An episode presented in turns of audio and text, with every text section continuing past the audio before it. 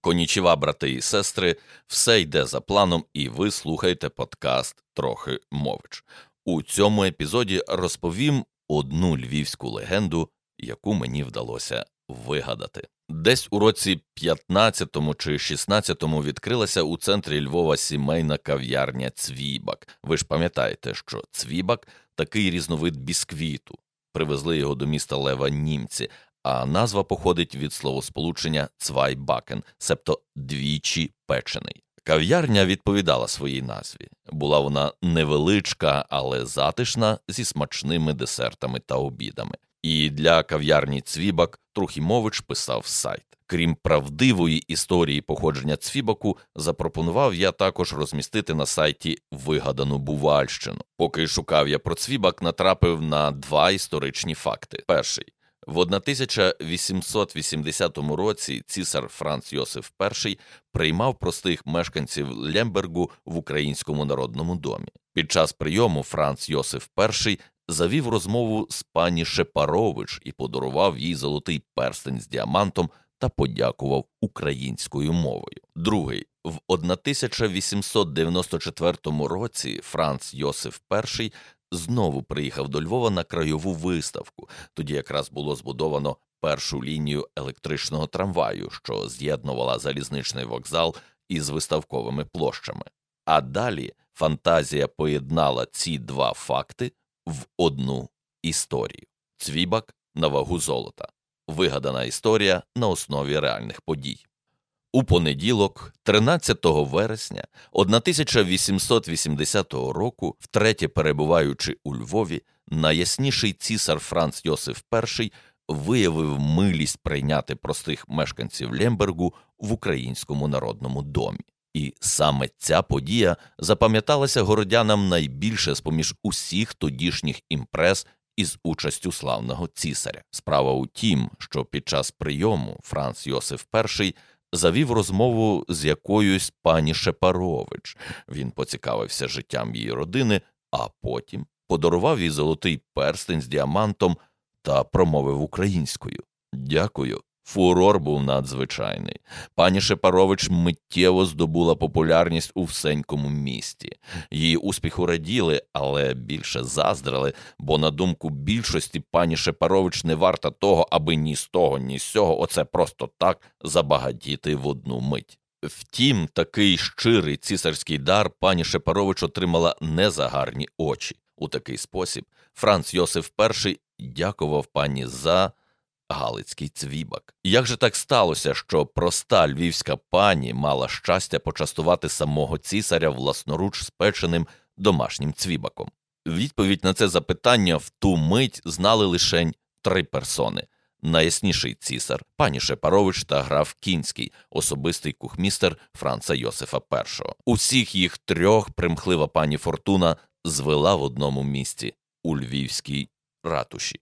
У неділю ввечері, 12 вересня, цісар прибув на бал у міську ратушу. Танці почали з полонезу, потім заграли мазурку.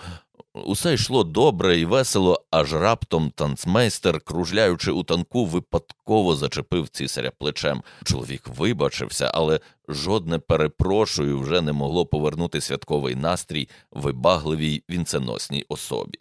O mein Gott.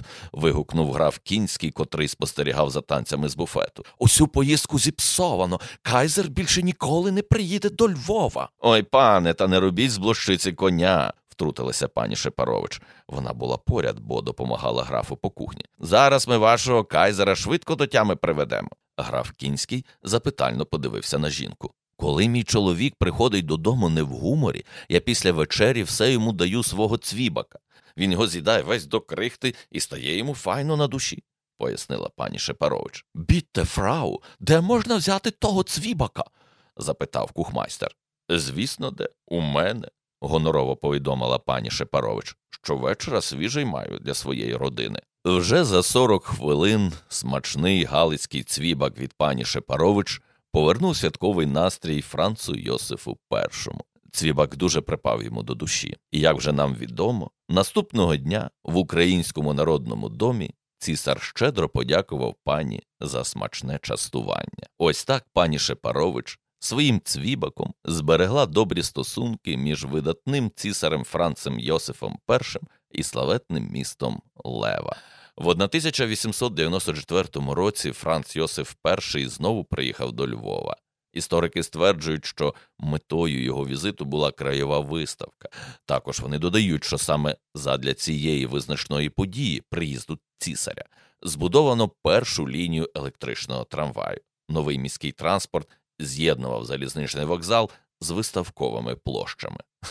Але пані Шепарович не погодилася би з вельмишановними істориками, бо в 1894 році вона всім сусідам розповідала, що ясновельможний цісар приїздив у Львів саме до неї, на цвібак. Також вона авторитетно заявляла, що Франц Йосиф І особисто розпорядився щодо побудови трамвайної лінії від вокзалу до її помешкання, аби якомога швидше приїхати до пані і вже нарешті скуштувати смачного цвібака. Тож, як бачите, цвібак є особливим галицьким смаколиком, за нього навіть варто платити щирим золотом.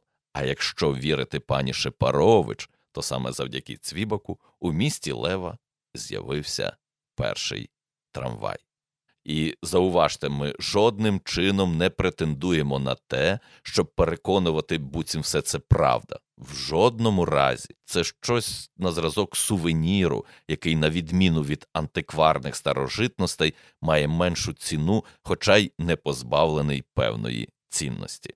Та найцікавіше в цьому те, що немає вже сімейної кав'ярні цвібак у Львові, І не зберіглося текстів цього сайту в архіві Трухімовича, проте легенда залишилася. Її ви й досі знайдете на сайті прольвів.ком.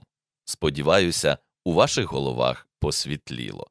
Ви слухали подкаст Трохимович, і Трухімович розповідав вам вигадану історію про цвібак. Якщо хочете зробити добру справу, підтримайте наш подкаст на сайті crespo.com.ua.